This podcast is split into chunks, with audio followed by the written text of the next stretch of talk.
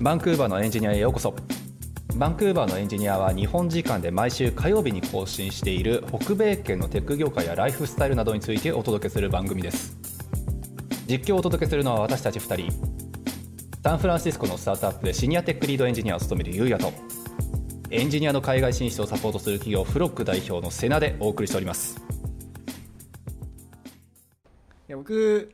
今来てこっちに来て多分1年半ぐらい経ったんですよね、多分1年半か早いですね2019年11月なんで、はいはいでなんですけどやっぱコロナの影響もあると思うんですけどうんなんか全然現地の人の友達がいなくてまあ外出られなかったしねずっと、でまず僕はあの会社がアメリカにあるんで、うんうんまあ、同僚が全員アメリカとかまあ日本にいるんですよはいはいそうですよねっていうところでまずこっちでの同僚がいないとだだからそこからのまず友達ができないとらはいはいでいうのもあるのとあとコロナでミートアップとかもなかったので、はいななかなかその人に会う機会がなかったっうんていうのがあってちょっはいと、いはいやこのままだとやばいなってなんかき来てなるもほどなんか日本でやってるのと正直ね時差が違うだ けでなんかあんまり変わんないなと思ってきてなるほどねなるほどね、でまあ、こっちのコミュニティにどう入り込むかの話ですよねそうそうそうで日本人のエンジニアとはあのフロックのおかげでいろいろ知り合いができそうですねて仲良くさせてもらってるんですけどうたんだちょっと現地の人の友達が欲しいなってやっぱり最近すごくなるほどなるほ危ど機感を覚えてきたんですよね、はいはいはい、ううんん、やっぱりリモートワークというか、まあそうねう、ん、アメリカ、まあ、みんなそうかもしれないんですけど今うん正直ね、まあねだからそこ難しいですよねそれこそだからまあフロックの人たちでねやっぱりこっちで働いてる人とか、まあ、別になんかリモートだろうがなんだろうがあの普段からやり取りしなくちゃいけないのが現地の人なんでうん、そうそうその辺あるけどまあそうよね大島さんみたいにアメリカの会社でっていうふうになるともうそこだけのコミュニティにやっぱりなっちゃうだろうしねそうそう同僚がいればねなんか同僚の知り合いでなんか何人かでハイキング行そうくそうとそか飲み会行くとかいろいろできるんですけど、大島さんの同僚の知り合いって要するにアメリカにいる人ってことでしょみたいになっちゃうもんね そうそうまあ俺がパッと思いつくのはやっぱり学校行くことじゃないですか学校ですかでも学校っうてんでもなんだろういろんな職種の人がいたりとか人種てかそもそも英語が喋れない人がいいる学校いやいやいやっていう感じじゃなくてコンティニューングスタディって知りませんあのー日本語でなんて言うんだろう社会人学校あのしゃしょ障害学習だ思い思いましたへえあの生涯一一生涯を通して要するに学習する内容みたいなやつで俺もよくや言ってたんですよえ何それ何それ俺が言ったのだとあのコンティニューングスタディだとエミリー・カーって美大あるじゃないですか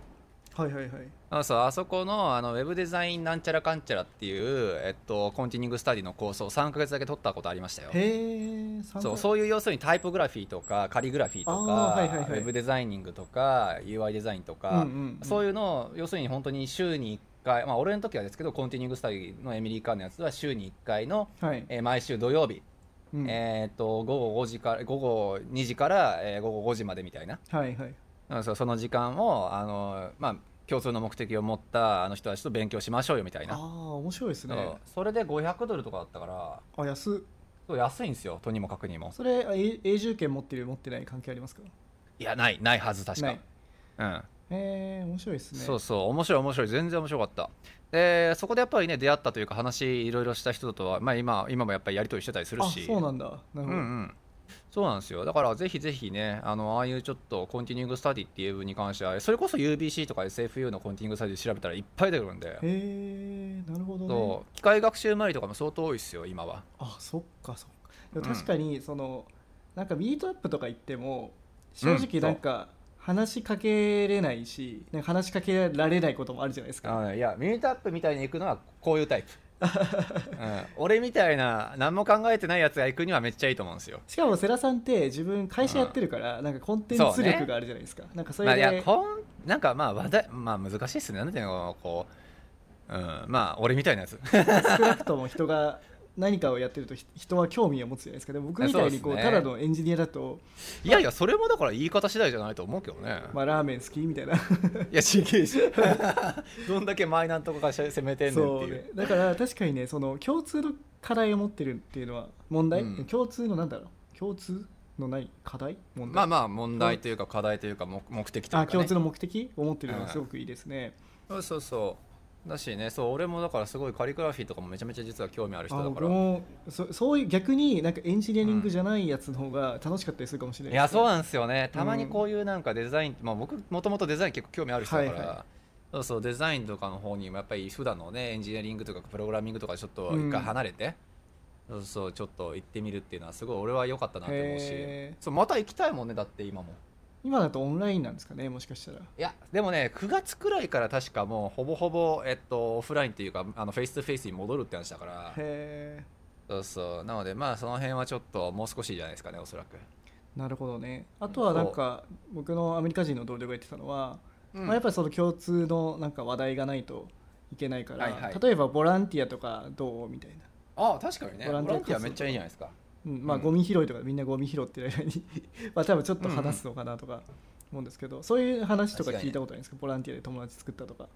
あのねフロックの中でボランティアって実はあんまりいないと思うんですよねそっかそっかうん結局だからそれがさハッカソンとかあーあのーいやそれこそ大島さんいそれこそそういう知り合い作るのやっぱハッカソンいいよハッカソンでもちょっともうもうね僕なんかもうギラギラできないから、 いやでもさそういう感じのハッカソンっていうよりはなんかねやっぱりこ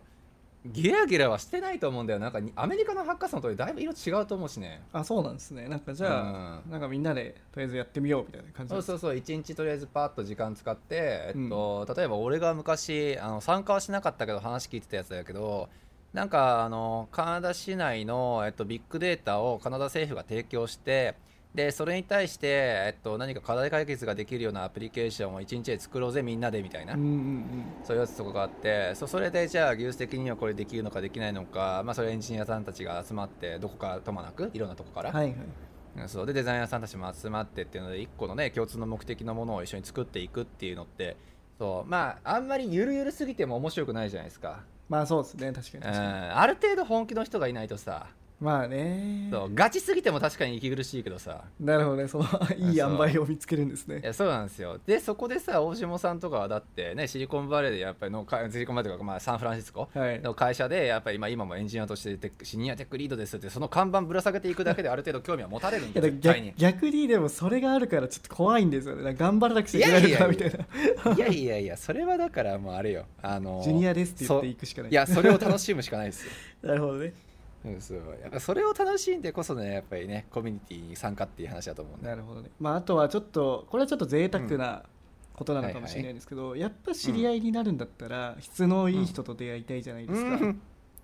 間違いないそれはわかるこれちょっとなんか人を選んでるからなんか嫌な感じで捉えられるかもしれないですけども、まあねまあね例えば僕だったらあんまり、はいなんですかねジュニアの人と出会ってもまあまあはそうね話が合わないというかうんまあ難しいっすよねキャリアの話したってだって何の話しとんねんってなっちゃうしねどうしてそうもなんですけど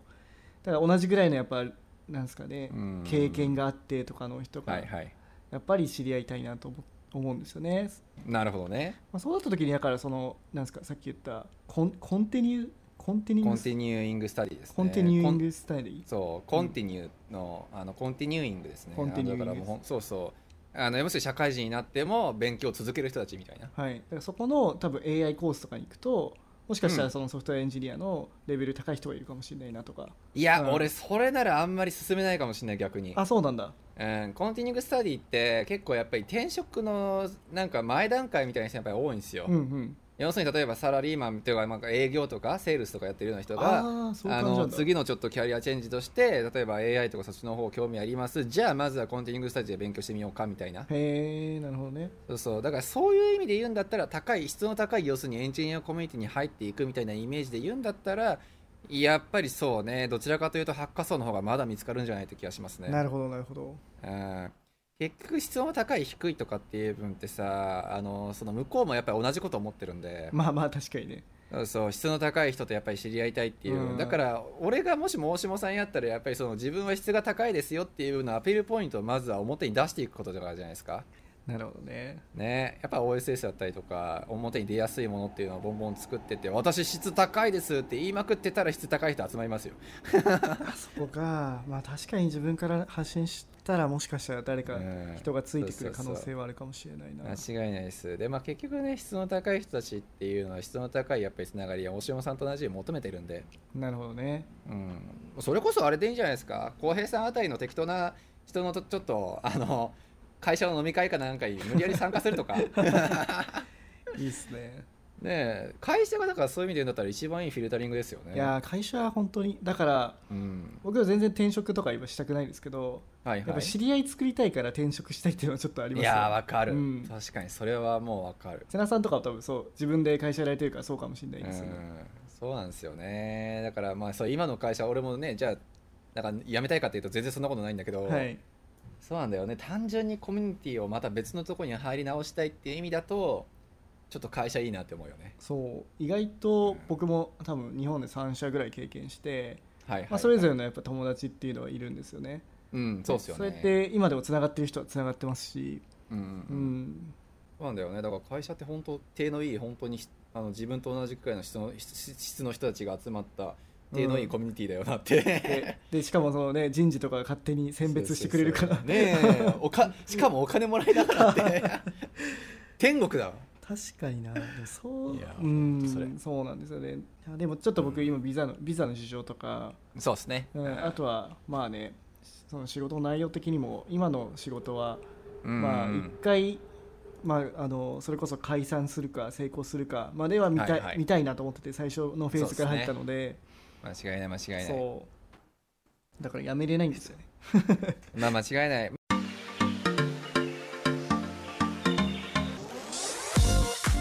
バンクーバーのエンジニアでは皆様からのご相談やご質問をお待ちしております。ポッドキャストを聞いている方は、ポッドキャストページの概要欄のツイッターアカウントへハッシュタグ、えーシャープバンクーバーのエンジニアを加えてご連絡ください。バンクーバーはカタカナのエンジニまではひらがな。一番最後のやだけ、えー漢字っていうちょっと難しいハッシュタグになりますが、えーぜひご連絡いただければなと思います。または番組ウェブサイトの問い合わせフォームからもご質問を送信できますので、えー概要欄の URL からご連絡ください。